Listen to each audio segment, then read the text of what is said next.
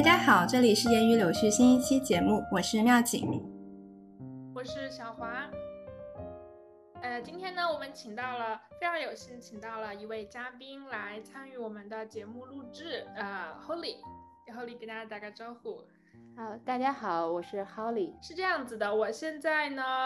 在圣诞假期来我的亲戚家，在美国的加州，然后遇到了 Holly 阿姨，然后有在聊天的过程中呢，我得知 Holly 在美国的疫情期间，在加州是负责多次的组织了团购，她是身为一个团长来带领大家。团购物资，然后以在疫情期间帮助大家够像平常生活一样得到充分的补给。然后我对这件事情非常的感兴趣，然后也让我联想到了今年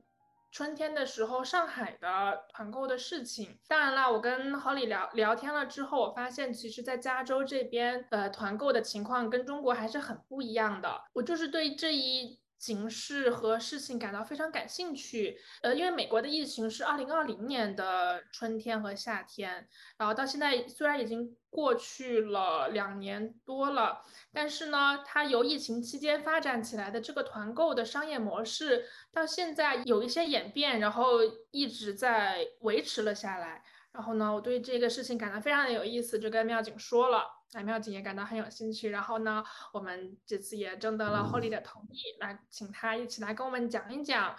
美国加州的团购的这些事情。欢迎，欢迎，欢迎，非常感谢。对，我想先确认一下，因为现在总觉得提到疫情开始是一件非常遥远的事情。对，刚刚小华说到的是二零年的春天和夏天。嗯，是。是的，嗯嗯哦，是吗？哎，可是在我印象中，好像那个时候就是武汉的疫情还没有过去。嗯，这边是二零二零年三月份吧，开始就是嗯，lockdown，就是我们这边讲，就是说，呃，学校也都呃改成线上教学嘛，然后大家都改成在家上班，然后很多超市呢就开始限制流量，呃。比如说，很大的超市可能同时只能进一两百人，所以，嗯，很多的美国这边的呃居民就开始不敢出门了，因为也是很多美国人他们是不喜欢戴口罩的，嗯，所以，嗯，我们的团购大概就是那个时候吧，大概是从四五月份的时候开始的，嗯，然后其实美国疫情到后来。八九月份慢慢就开始恢复了，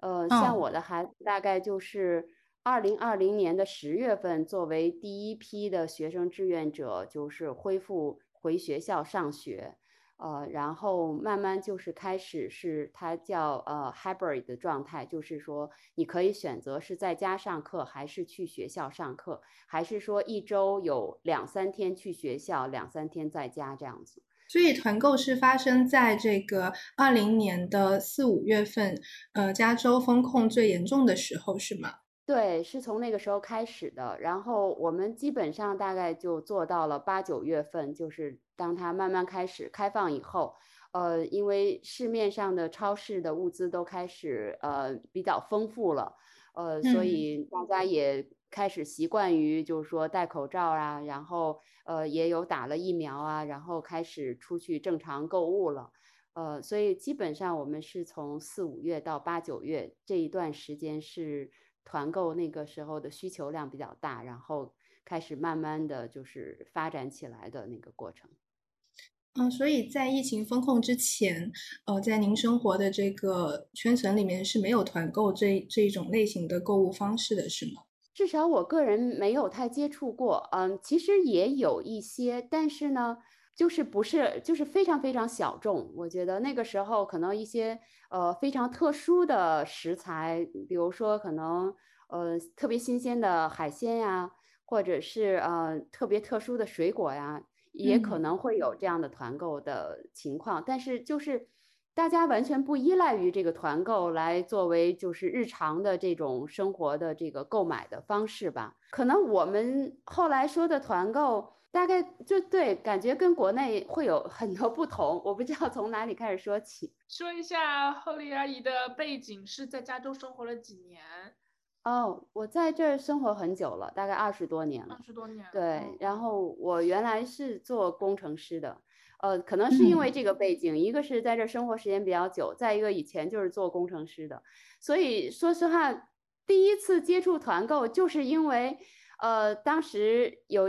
那个老莫的水果卖不出去了，他们有那个四五月份有非常好的草莓、樱桃，但是因为很多的超市都那个销量很少，所以他们这些水果出不去了，那就找到了就是一些渠道说想能不能在这个华人社区来卖，那我们当时有一个微信群呢，微信群当时。呃，大家就开始接龙，可是那时候我们还不会用接龙的软件，所以就是在微信里头，等于是每个人一行，每个人一行的在发微信，说我要放这个，我要 对，说我我要我要十磅草莓，我要五磅樱桃这样子发。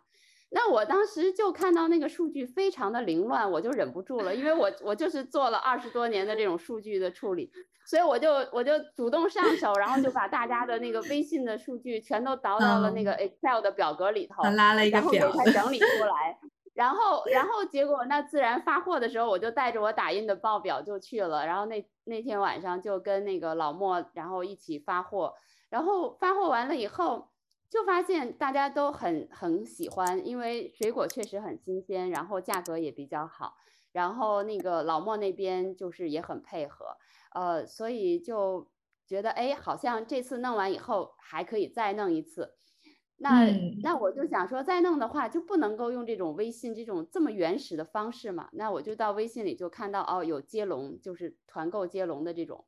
那我就去看了这个接龙的这个小程序怎么样用，然后就开始帮他们，结果就一下就陷进去了。然后第二团就变成我是团长，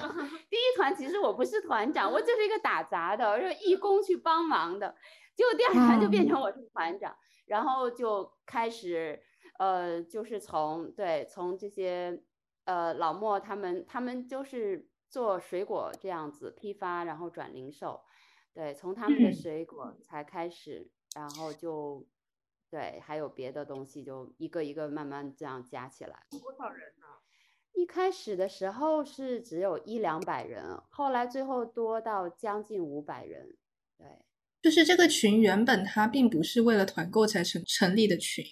其实我是稍微晚一点加进去的，当然这个群可能一开始的时候。呃，应该说我们我们那个社区有一个护士，呃，他当时疫情一开始的时候，大家也都非常的支持他，就给他捐了很多口罩，给他们的医院捐物资啊什么的。所以他也是为了回馈这个社区，所以他就建了这个群。然后呢，当时就是很多呃蔬菜水果不好买嘛，那他就去找这些信息给大家。所以他最开始的时候，呃，并没有完全想要去组织一个怎么。多大规模的团购？但是他只是想说，大家可以拉一个群，可以分享一些这些信息，因为当时大家都不太敢出门，对，所以他是以分享信息开始，然后就发现了，就是像，嗯，对，就是这些老莫的水果，然后因为。当时他们也会有要求，就是说，比如说你要订多少箱，他才会给你送货过来。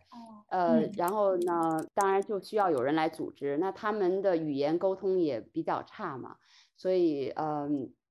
而且他们说实话，呃，是不太准时的，就是对，然后送货经常说五点钟送货，可能等到七八点，然后就是各种情况都会发生，那就总需要有一个人沟通，然后组织这边的这个华人，对吧？然后团团购达到一个什么样的数量，那有时候也会需要呃跟他们讲价钱哈，就是我们的量。到一定程度了，那别的社区如果说有优惠的话，那是不是我们也可以拿到一种团购的优惠啊？所以就是前期的这些讲价呀，然后质量控制啊，有时候也会要求他们，呃，就是都要发照片过来给大家看，然后是哪里的货，然后什么时候的，不能够是呃前天或者是上周剩下的余货呀，这样子。嗯，对，所以是从这。这个群是从这样的一个信息分享的想法开始，然后就变成了团购的一个群，然后最后就慢慢发展到四五百人的这么一个大群。哦，对，现在是不是已经开分群了？嗯，没有。其实后来因为就是八九月份，后来我就退，我就说我不再组织团购了嘛，所以那个群后来就没有太组织团购，就变成只是一个信息分享的一个群。哦，就回到它原原来的这个目的。对，原来的状态。对，嗯，啊，我想先呃聊一个问题，因为刚刚 Holly 也提到了社区，但是我觉得社区其实是在中国和美国其实是一个完全不一样的概念。对，在在中国，我们说到社区，其实我们脑海中是以这个小区为单位，而且在中国的这个行政设置里是有居委会这么一种居民自治的组织在这里的。对，所以我想就很好奇，当哈里说到社区，就美国加州的社区的时候，它指的是一个怎么样的范围和概念？其实我在想，社区可能是我们简单的从那个美国人讲的 community 翻译过来吧。嗯，我们现在说的社区，可能大概就是一个嗯。像我们的这个区，就是没有明确的行政划分，或者说，呃，如果真的要讲行政划分，可能是以学区来划分的。哦，对，就是比如说我们是 Evergreen，那就是一个 Evergreen 的学区，然后就是有几个区号，就是我们讲的邮编 zip code 合在一起，就是这个 Evergreen 社区。呃，然后比如说 Cupertino 可能是这个城市，它也分几个区，就是。呃，我我觉得更多的，我忽然间在想哈，可能是以这个学区，因为学区就会划分了这个这一片房子的孩子都会上哪个小学，上哪个初中和哪个高中，然后这样的话，大家就会有一种通过孩子然后连接起来的这么一个社交圈子，然后大家也确实都住的比较近。我们当时也是因为大家都住的比较近嘛，然后这样的话就是分什么东西啊、取货呀什么就都比较方便。对，就是其实是没有一个特别完整的说，好像一个楼群、一个一个小区商品房或者是搬迁的这么一个区域，没有这么一个概念，也不会有行政的管辖说哦，你这有家委会啊，或者有什么，或者有物业啊什么，这些肯定都是没有的，就是。肯定都是居住，就是居民区嘛，对吧？就是一条路一条路的那些那个就是房子而已。一我们这边也没有那个就是公寓啊，没有那种一个楼说在，这边基本上大家都是自己一家的那种小房子。对，所以我我在想说，我们讲这个社区可能，呃，是从学区，首先学区就把这个一个城市就划分出来了。嗯嗯。所以最开始拉这个群的时候，大家其实就是生活在一个学区范围内，互相认识的人，大家自己自发的把认识人拉进去，组成了这样的一个群吗？对，基本上是这样，大家都是朋友，所以我觉得这样的话，相对相对有一种呃，怎么说，一种社会型的这种约束力，就是因为大家都是认识的，都是朋友的。所以，即便我们发货，我们有时候当时不能够收款，呃，说回去再付钱啊，或者是有什么问题啊，我觉得我们都不会太担心一个信誉的问题。是，对我觉得这一点上就是大家会比较心安。然后有的时候就是小团长帮忙发货，可能是比如到我们家来取货，我也不会太担心说把我的地址放在这么一个四五百人的群里头，呃，我自己的隐私会不会有有多大的？危险就是可能这方面的考量会相对少一些，因为毕竟虽然是四五百人听起来很多，但实际上呃这个这个关系网是密密麻麻的，大家相互之间都有呃千丝万缕的这种联系的，所以都算是朋友的朋友这样子。对，也是通过这个过程，就是认识了更多的朋友。对，哦，所以大家平时本来就会有很多的生活交集嘛，就因为孩子吧。我觉得，因为孩子啊，或者同事啊，或者是邻居啊，就是各种这样的原因，我觉得生活上可能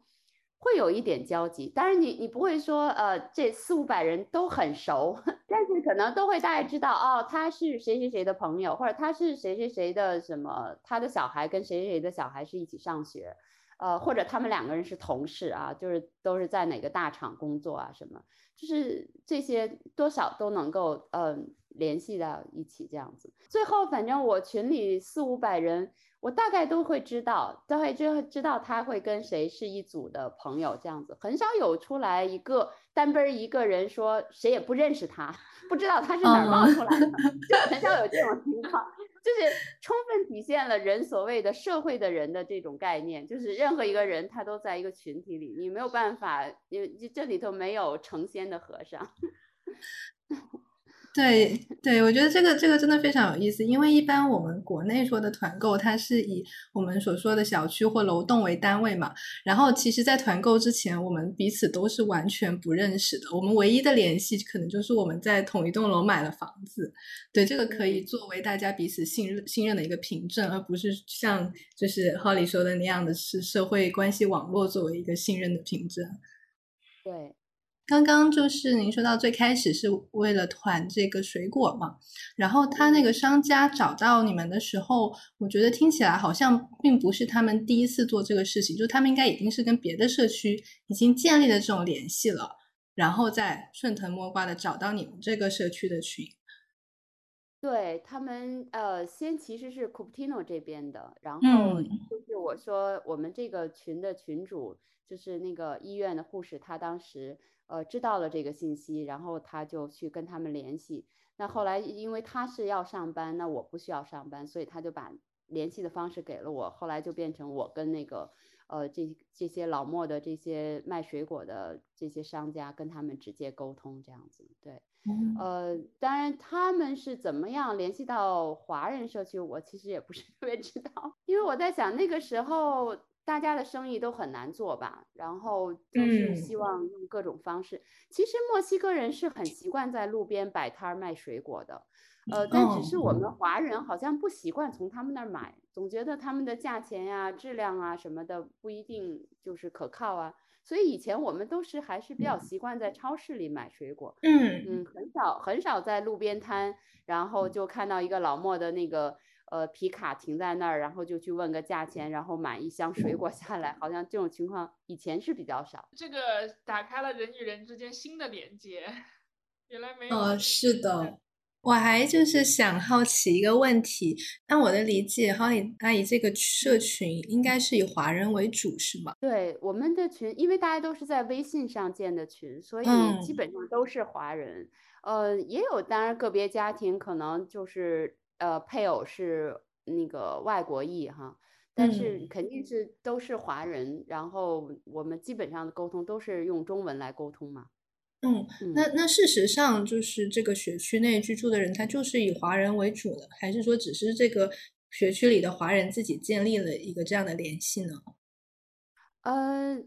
我们那个区的华人是比较多，嗯，亚裔比较多，但是。呃，说实话，呃，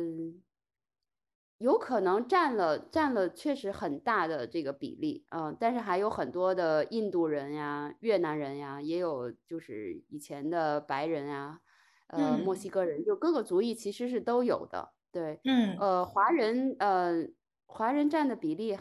嗯，应该算是比较高吧。那我们其实说实话，四五百也不算是很多华人了，我觉得我们。我们那一个那一片的学区的话，华人我觉得至少有有上万吧。对我们其实已经是呃只是一小部分了，因为我觉得还是有很多华人，他们嗯并不一定习惯于团购的这种方式。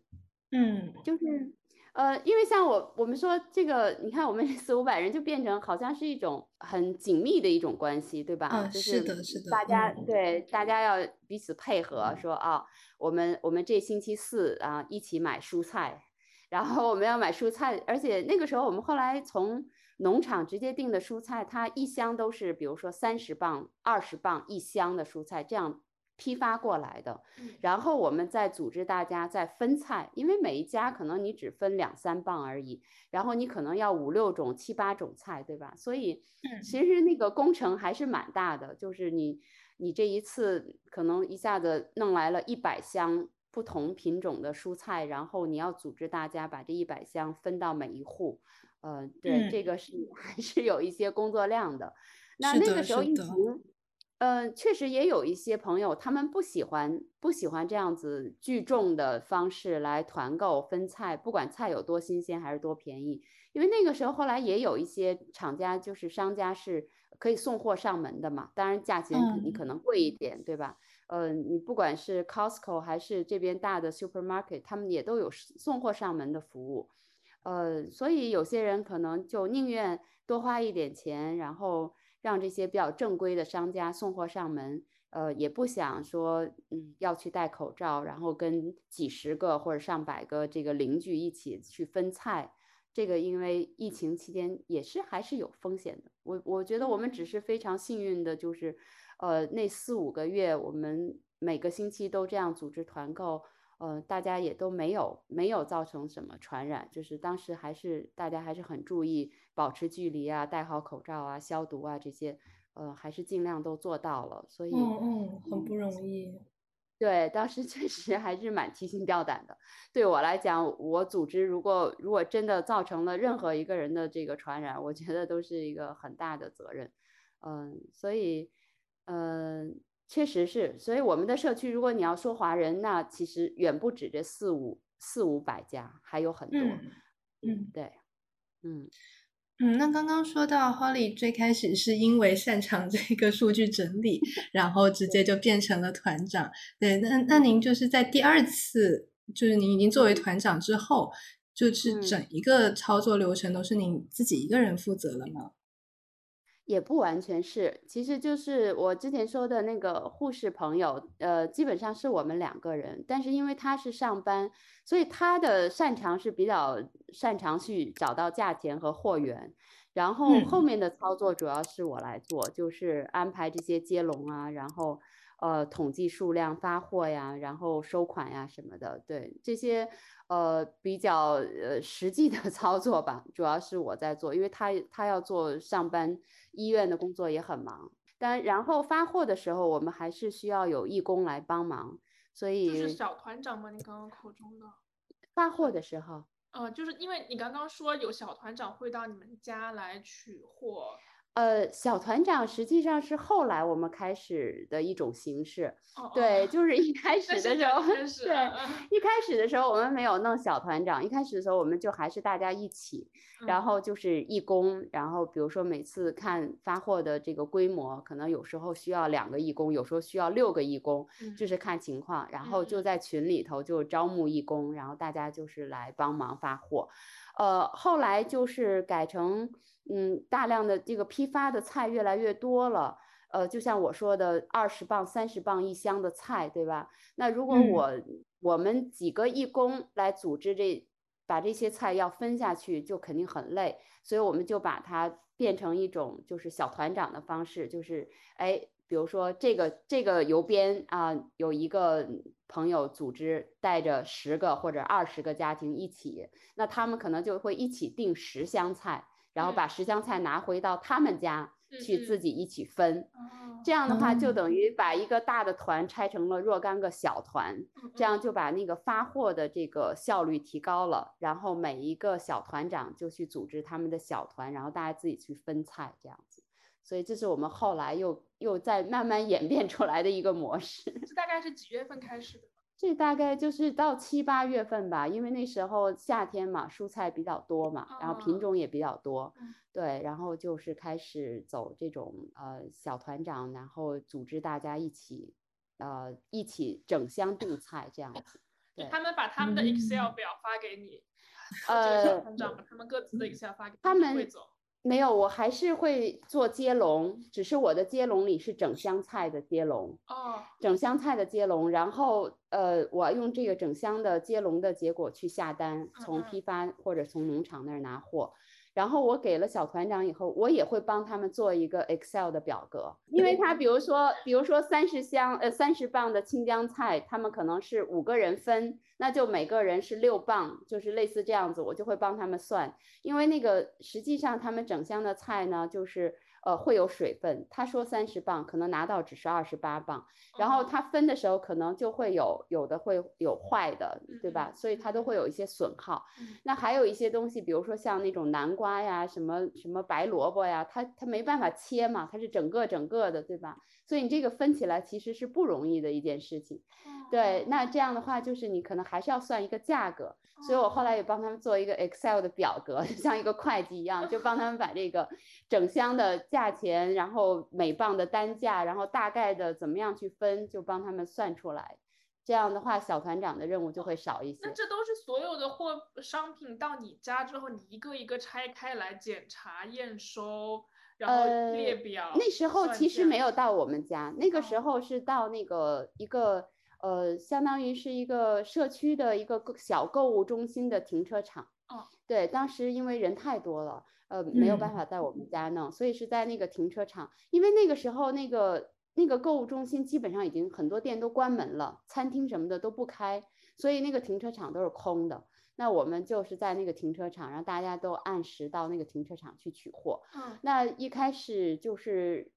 人少嘛，就是还好。后来人越来越多，比如说真的到了上百人的时候，那大批的要先来，还是订小批的先来，就是把把这个整个的订单要分开来，这样大家就减少太多人的聚集，这样子。然后他们有的订大批的货的，就会带到自己家、自己的小区，就是家附近再去分。对，这个是后来的事儿，差不多就这样吧。当时当时是主要是在一个公共停车场，所以这也是后来的一个问题，就是当呃八九月份开始慢慢开放以后，人家那些商家开始做生意了。那我们如果继续占用停车场，然后这样子七八十人、一百多人来取货，就会影响他们的生意。呃，所以后来后来我退出来以后，他们本来还想继续再搞一次，结果可能那时候就没有组织好，最后就被那个商家就投诉，然后那个等于是那个小区那个商商铺的那个管理的那些人，最后就可能市政府还是怎么样，谁出面？就有有警告他们不可以在那儿继续再这样发货了，所以这也是一个原因，就是后来我们为什么这个团购就不能够再继续下去了。其实听下来，我觉得还是一个挺复杂的过程，所以特别佩服你 可以处理的这么好。没有没有，就是对，其实都是一步一步来的嘛。那个对，一步一步越陷越深，对对 是一步一步做的。我觉得对我个人来讲，确实是一个很好的机会，就是锻炼自己对那个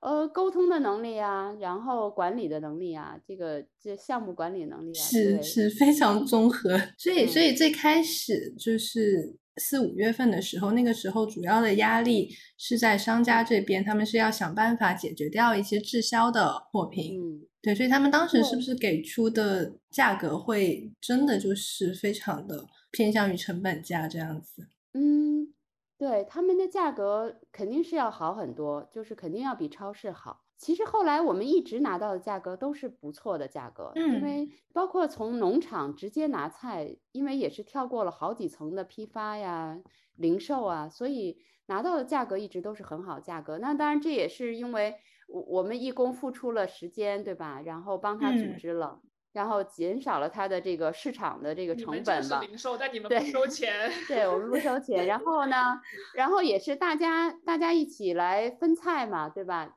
我觉得还有一点就是说，那个时候大家习惯于囤货啊，就是以前我们买菜可能就是一两磅哈，就是你比如说你青菜啊什么的，你肯定就是一两磅、两三磅的去买。但那个时候好像就是就是不知道不知道疫情会拖多久，不知道以后会怎么样，所以大家也是习惯了说啊，一买就多买一些啊，冰箱都塞得满满的那样子。然后水果呢也是会说，哎，那就多买一些吧。然后。呃，特别是那时候一些进口的水果，一些高级的水果，大家好像也舍得花钱买。以前我都没有听说过那么贵的水蜜桃，然后在那个时候我也见识到，就是那个呢，也是因为加州这边的气候比较好。那加州原来是有种这些水蜜桃，是要运回到运到台湾或者是日本销售的，嗯，是非常特殊的那种呃品种。但那时候疫情，所以就都运不出去了。那这些水果就是也要转成是内销嘛？那转内销的话呢，当然就是我们也是一个渠道了，对他们来说，嗯，我都不知道加州有种水蜜桃，嗯，加州有加州有非常好的，对，加州就是阳光比较好，所以那个很多的水果，呃，对，以前以前加州这边是有一大片是种菊花，然后很多广东人在这边种菊花，然后那个运回到就是亚洲去。所以他们就成立的一个叫菊花会，是他们的这个就是种菊花的这些农民他们一起成立的一个组织。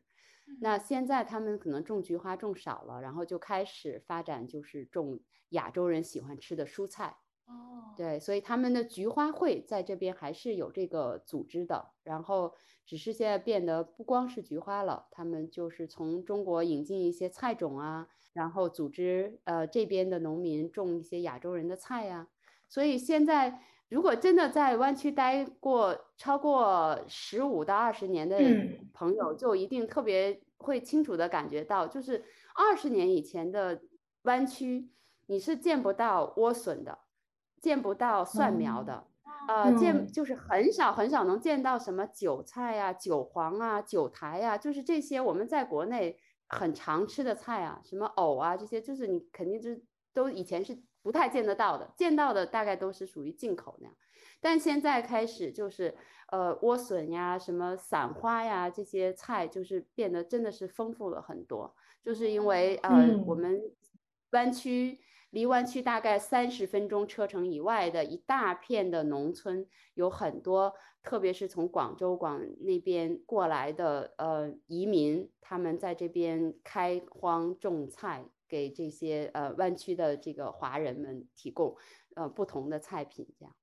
那他们的基本的组织就是原来的菊花会，就他们在疫情之前是供货给超市的，但是疫情期间。对，超对他们以前就是超市和餐厅，嗯嗯，对，超市和餐厅会直接从他们那儿拿货嘛，嗯，但是疫情的时候餐厅关了，那超市呢就是肯定人流量少了嘛，嗯，所以它很多的菜它就流转不起来了，所以超市的单肯定也少了，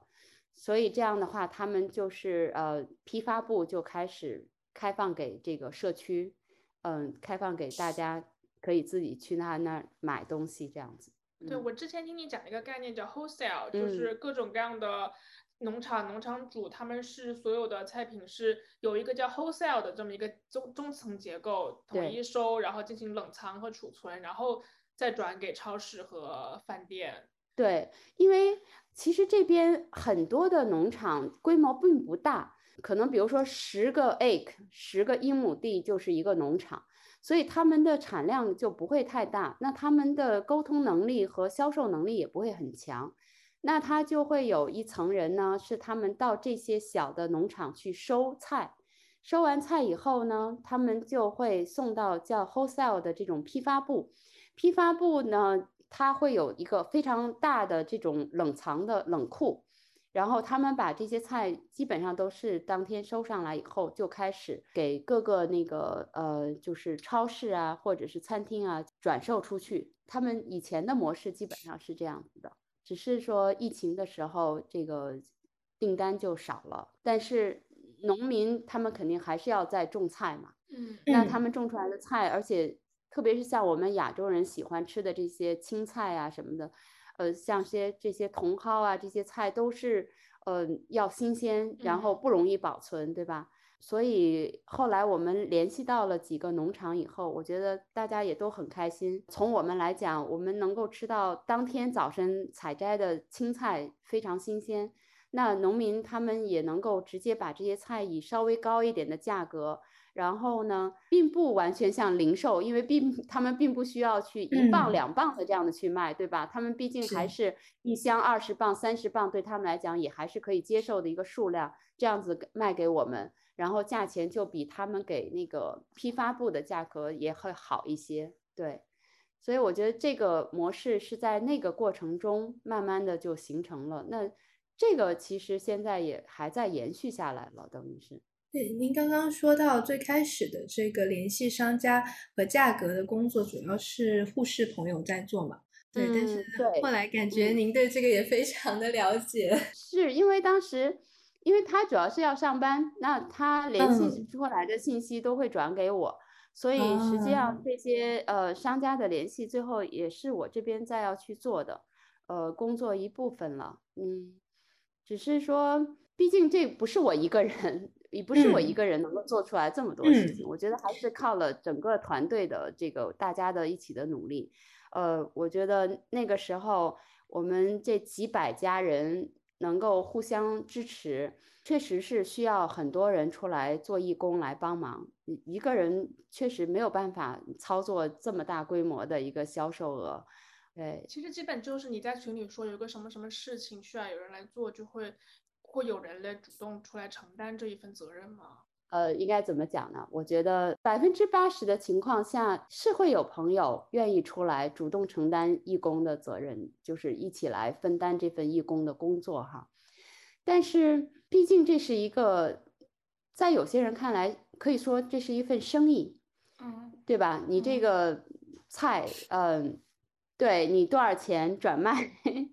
嗯，所以我觉得每一个人的想法都会是有不同的，嗯，有有的人可能会觉得很纯粹，就是哎，我们就是做义工，呃，我们不图任何的一点私利，只是希望。可以给这个社区增加一点温暖，给疫情期间的每一家保障一些物资的提供，呃，也希望可以帮助到那些农民，他们的菜能够卖出去。因为说实话了，我们因为二十多年前就来了湾区，知道以前这些菜都见不到的。现在，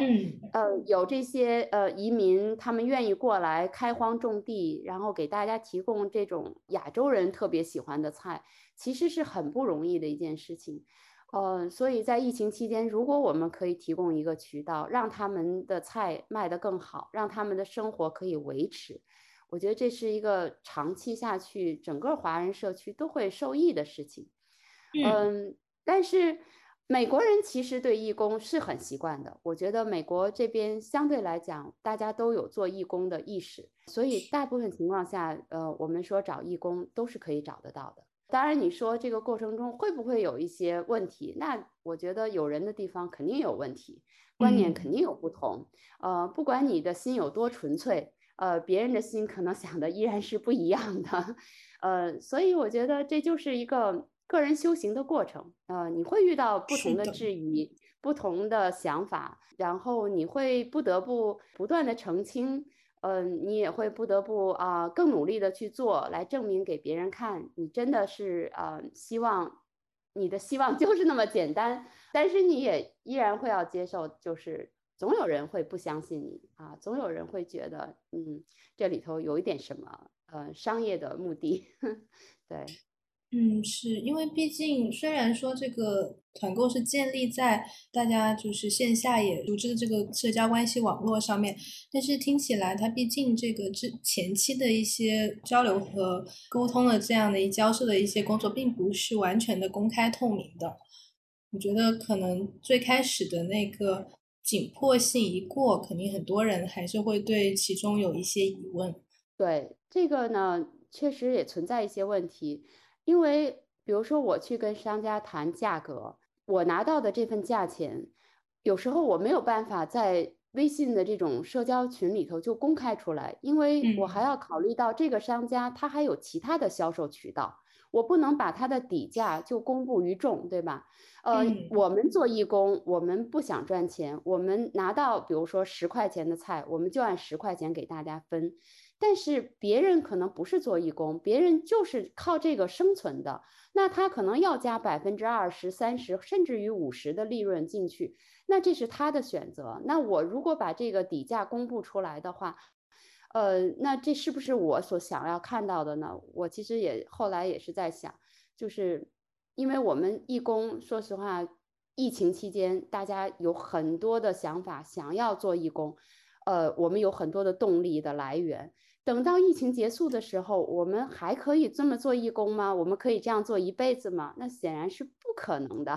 没有人可以这样子每个星期这样组织大家去买菜，对吧？那最终。大家还是要靠一个正常的商业的行为的秩序来提供这些日常的呃蔬菜水果，对吧？那我并不想说，因为我做义工，然后让那些呃做生意的呃团长们或者是做生意的公司好像都不能够运作了，对吗？所以有些价格并不是我不想告诉大家，而是我觉得我不能够。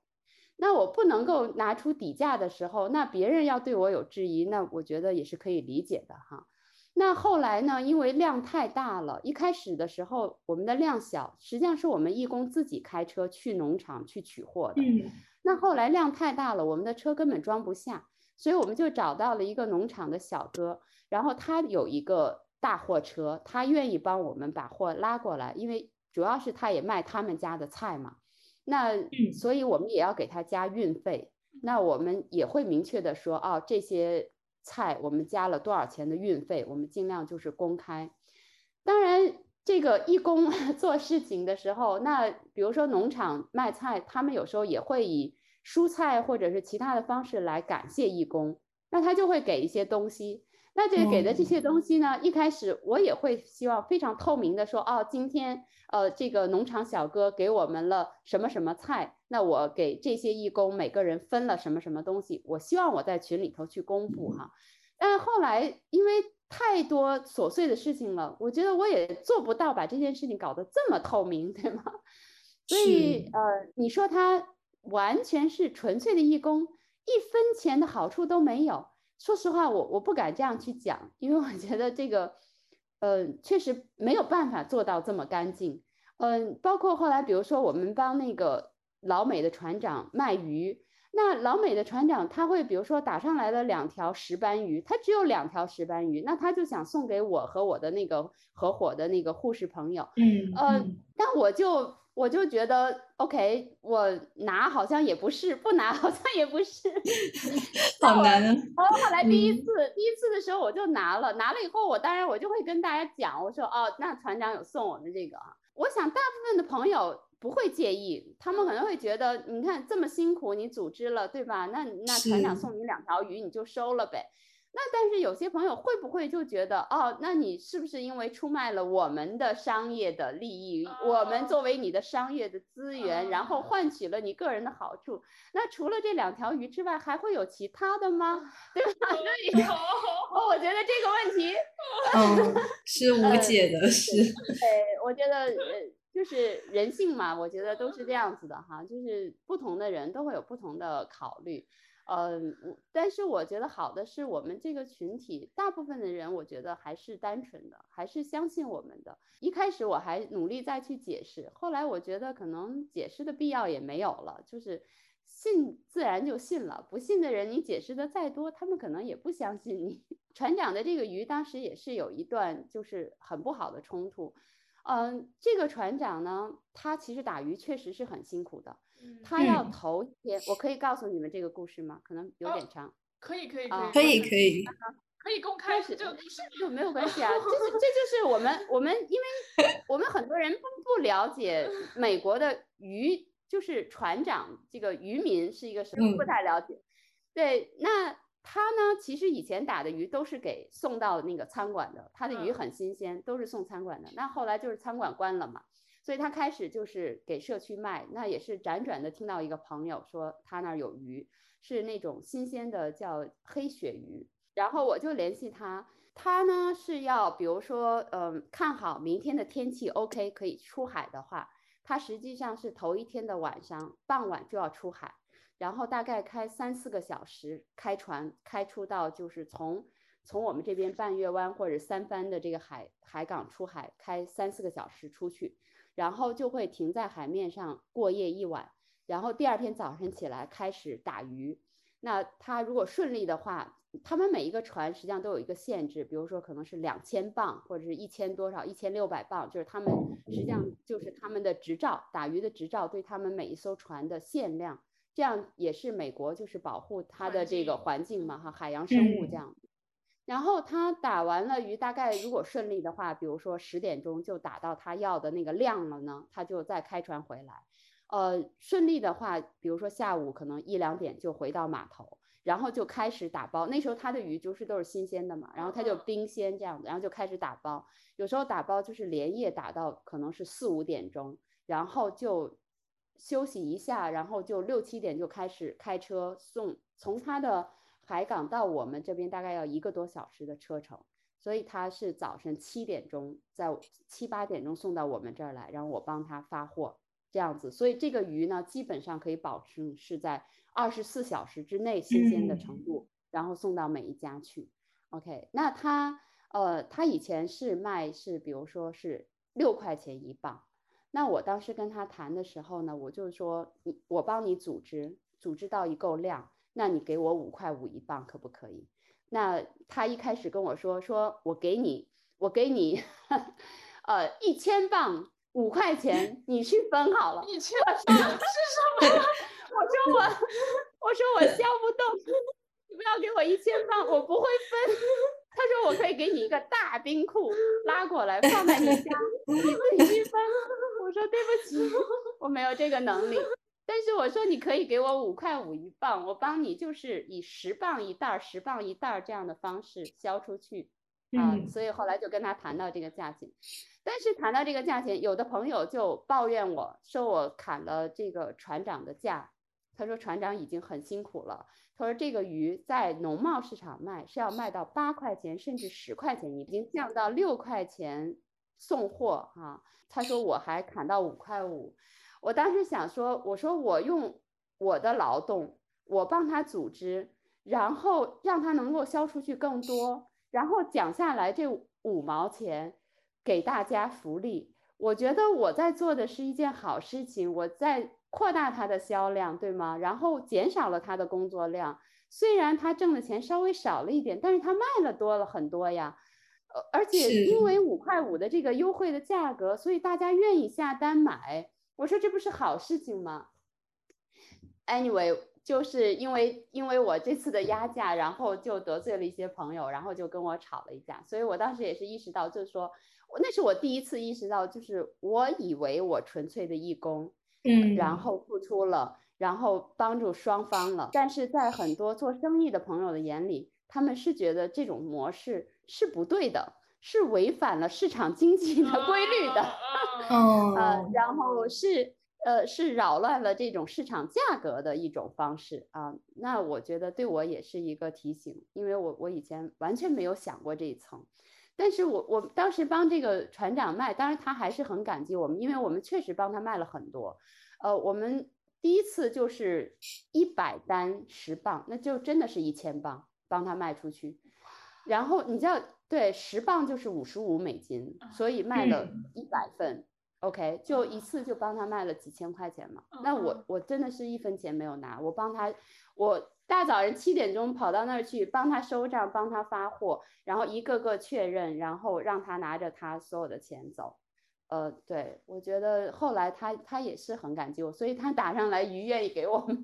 我也知道，我也知道对他来讲，就是如果你一点都不收他的这个这份心意的话，他可能也觉得很过意不去。对，是的，但是我觉得他们确实这边的鱼船长很确实很辛苦，他就是一个人带着一只狗，然后出海。啊！我当时就问他，我说，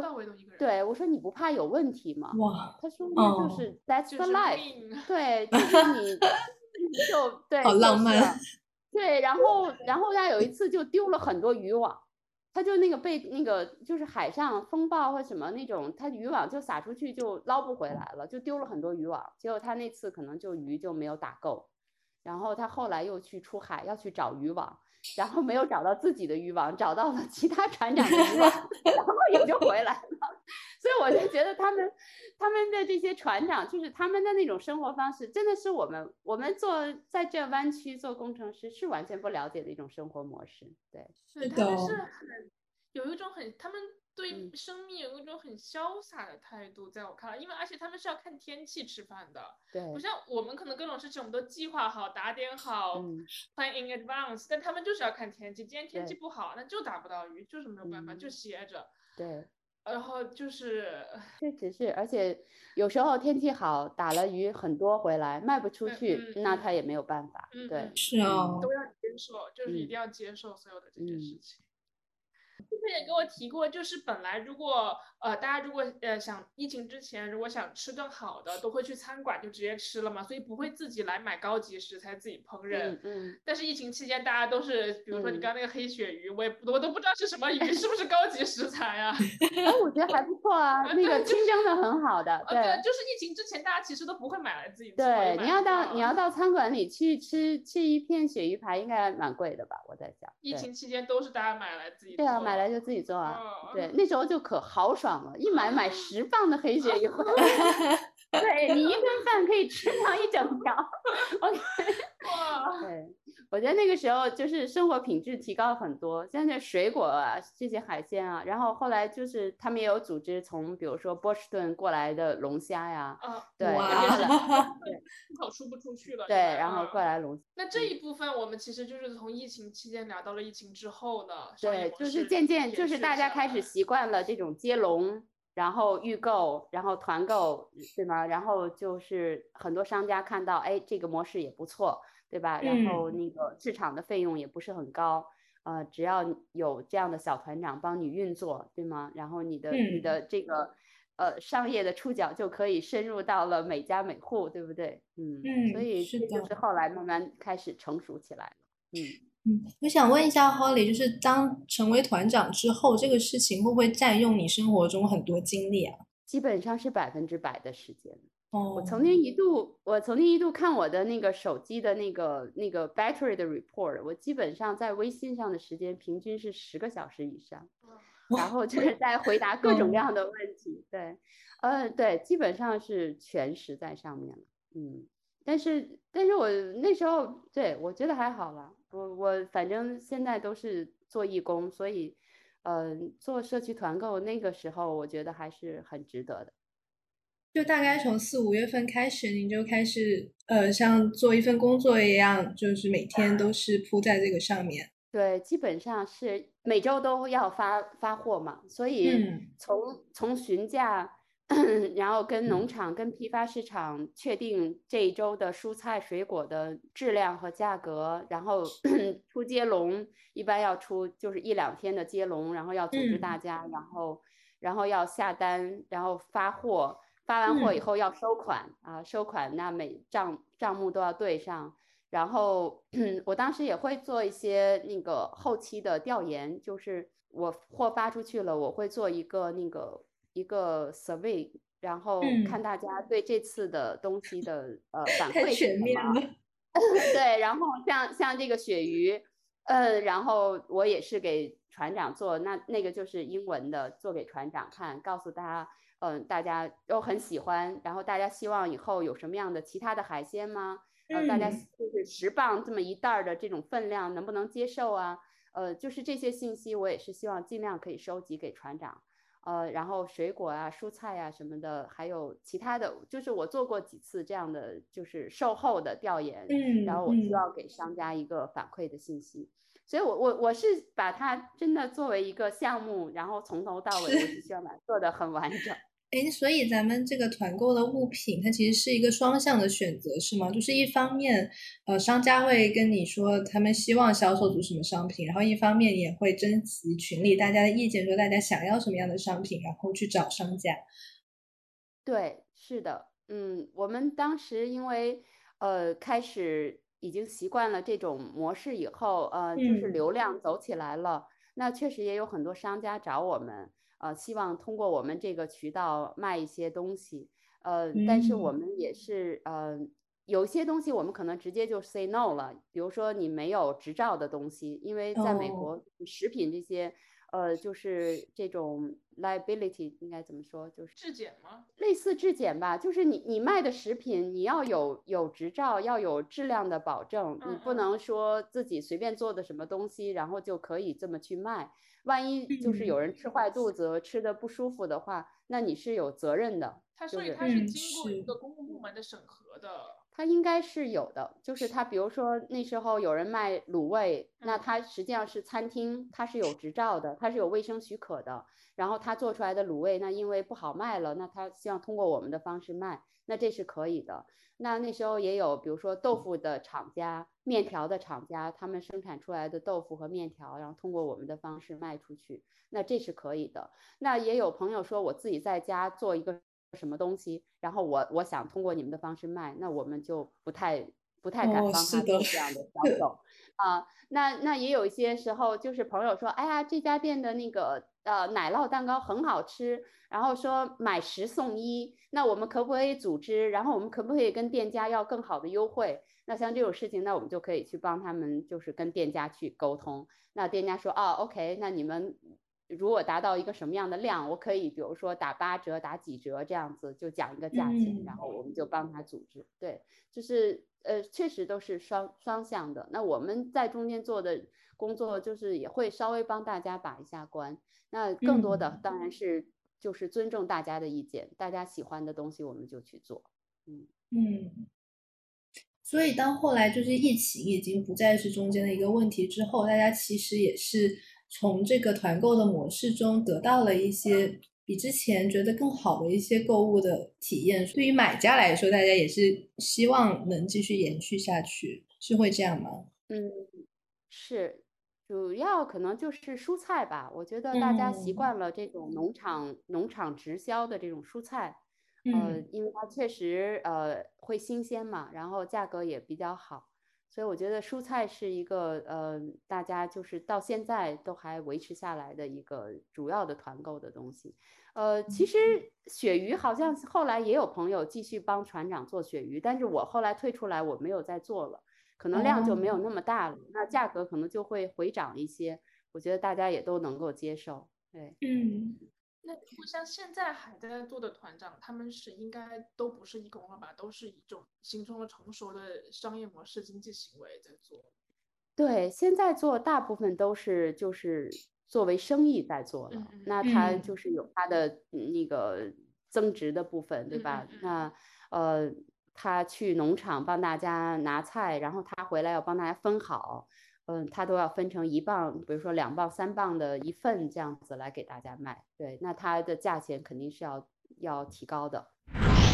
那我觉得还是先从就是 Holly 为什么要退出最初的那个团开始，对，然后可以讲一下之后又发生了什么事情。一个是因为真的是疫情，觉得差不多要结束，要恢复正轨嘛。从尊重市场的角度来看，我觉得这个呃义工组织的团购应该是要。退出这个历史舞台，对吧？就是你完成了这个使命，就应该退出了。呃，那当然，另外一点呢，也是我的那个呃护士朋友，其实他是很一直很希望继续做，然后把它转成是一个商业的挣钱的一个一个生意来做的。嗯，当然就是我们后来之间就出现矛盾的，因为呃，因为我付出的时间太多了，呃，我觉得这个让我把它作为一个生意。不管加多少的价钱，都跟我付出的那个 实在是没有办法成比例。呃，我而且我也习惯了，就是为大家做义务服务。我我不想在这件事情上面去挣一分钱，所以我当时也是这个原因，我觉得应该要退出。而且我我可能跟小华聊过哈，我就觉得这个，当你纯粹真的是纯粹去做义工的时候，你没有了这种物质的金钱的支撑来做一个评估标准。那你剩下的是什么呢？可能就是更多的是感性的东西、情感上的东西、友情的东西，而这个东西实际上是没有办法去衡量它的好与坏，没有办法呃说够还是不够的，呃，然后人就会容易很情绪化，所以我觉得作为一个呃我自己来审视我这个人到后来做义工以后，我觉得我必须要退出，就是嗯。我我不想把自己陷在一个人情世故的那么一个漩涡里去。尊重市场，这个是一个最主要的观点，就是应该让它还是恢复到一个正规的一个市场的行为上。然后，嗯，再有，但是你又不想玩市场这个游戏，对，呃，对，因为对于我来讲，呃，我我我为这些朋友，呃，我不是说不需要钱，我是因为 为这些朋友服务了这么多月。呃，我突然间转变成了另外一张脸来挣他们的钱，我觉得这件事我做不到。呃，然后不管不管说我挣多少钱，但是我觉得我我付出的时间，呃，对，远远超出这个。那我我宁愿，嗯，不管怎么说，我我哪怕说我清高一点，我我不在乎物质，我不在乎金钱，我就为了这么一份为大家服务的心，我我干干净净的做了，然后干干净净的退出了，我觉得嗯挺好。挺好的一个结束，嗯嗯，因为你是很多年前是就辞职了是吗？就工程师辞职了，对，嗯，就是那讲就是你相当于其实是相当于身为一个家庭主妇的这么一个算是你的职业，那你当时花这么多精力在团购这个事情上，你觉得对你的家庭有影响吗？你个人感觉？我觉得对我的家庭的影响应该是很正面的吧。像我，我觉得，呃，我儿子现在也很喜欢做义工啊。我觉得对他来讲，可以做义工是一件很神圣的事情，可以帮助到别人是一件很快乐的事情。所以，我跟何丽阿姨的儿子一起滑雪，帮了我很多忙。我觉得，我觉得如果如果我所做的事情可以用这种非常正面的方式影响到我儿子，我我觉得这个这无价之宝。那我也会跟他沟通，在义工的过程中，我我遇到的各种问题啊什么的，我我会跟他沟通。我觉得我也希望他可以看得到，呃，就是人就是这样子的。啊，每个人都会有自己的私心啊，每个人都会有自己的想法，呃，对，然后我们就是也知道自己是有局限性的，我们也不是很完美的人，我们做的事情也不一定就那么好，所以嗯，对自己要要有足够的认知，然后对别人要有足够的包容，然后把任何一个事情都变成真的是对自己的一个提升的一个过程，所以你就会感激，在你真的是从心里感激。任何一个人出现在你的生活中，然后你会认真的去对待他们，然后不管结果如何，然后就是能够做到尽量做到自己最好的就够了。所以，我我在想，我呃，对我我确实 就是辞职以后基本上都是属于义工的生活，所以我想我对我儿子的影响就是还是正面的吧，嗯。然后我觉得这样对他也很好。我我也跟他讲，其实其实每个人的生活都很不容易。你做义工的时候，你去了解到别人的不容易的时候，你更容易走出自己的不容易。就是人有的时候很痛苦，就是因为你陷在自己的那个难的那个点里头，你出不来。嗯，那这个时候你想让别人拉你出来也是很困难的，因为没有多少人能够体谅，真的感受到你的痛。但是如果你愿意走出去看看别人，看看别人的痛的时候，你就是自然而然的你就走出去了，走出了自己的那个那个非常狭窄的那个痛的那个点里面，就走出去了。嗯，然后我觉得世界很大啊，对吧？对，不要在乎那一点点小的付出，也不要在乎别人对你有什么嗯误解。对我之前听你讲，你也说这是觉得这是一场修行，在锻炼你自己的心境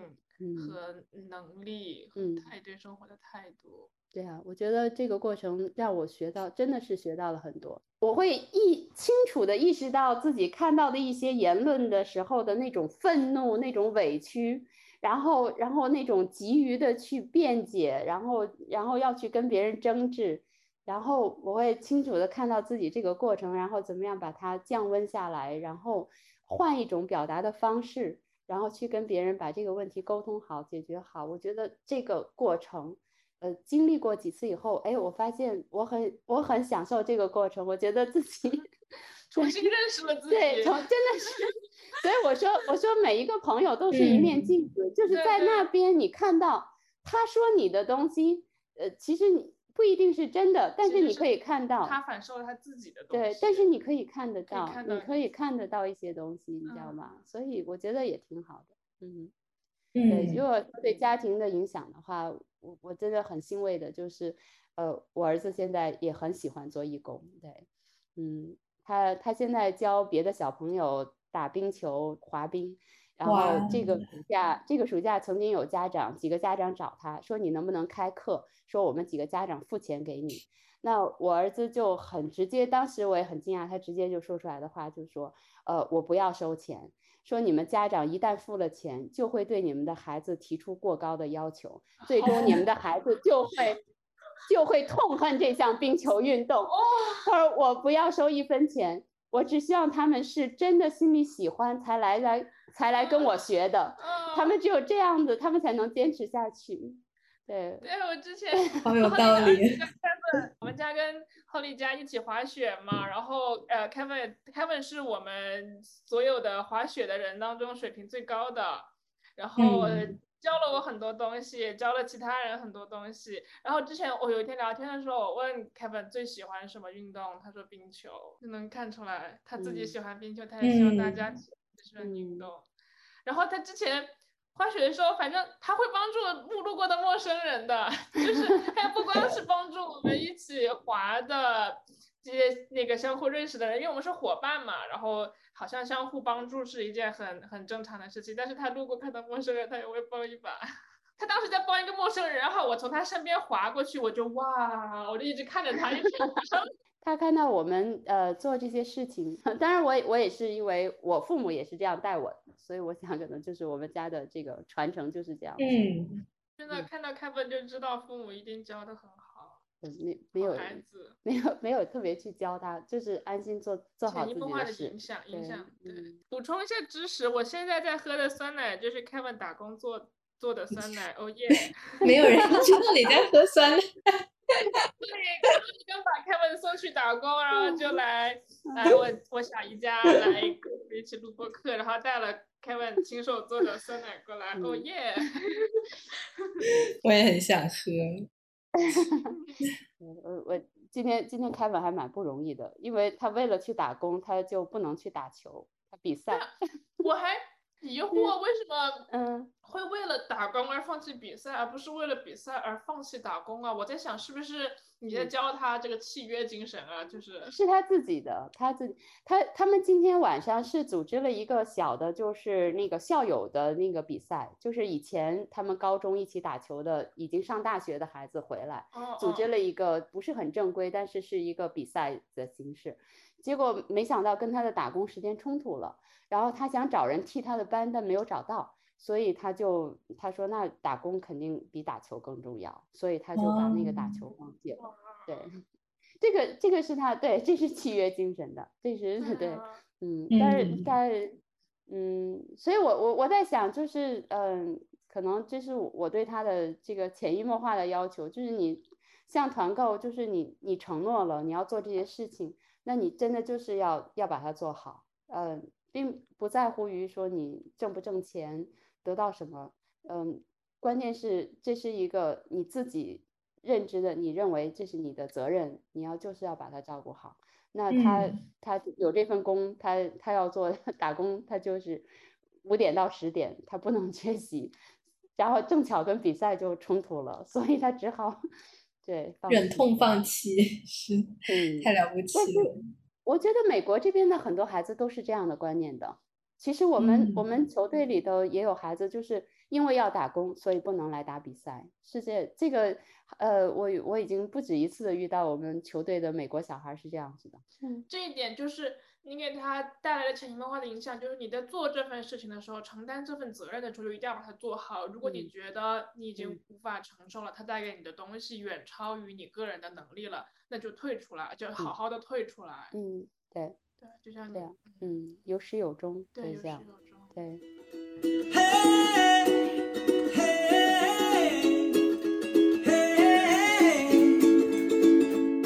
有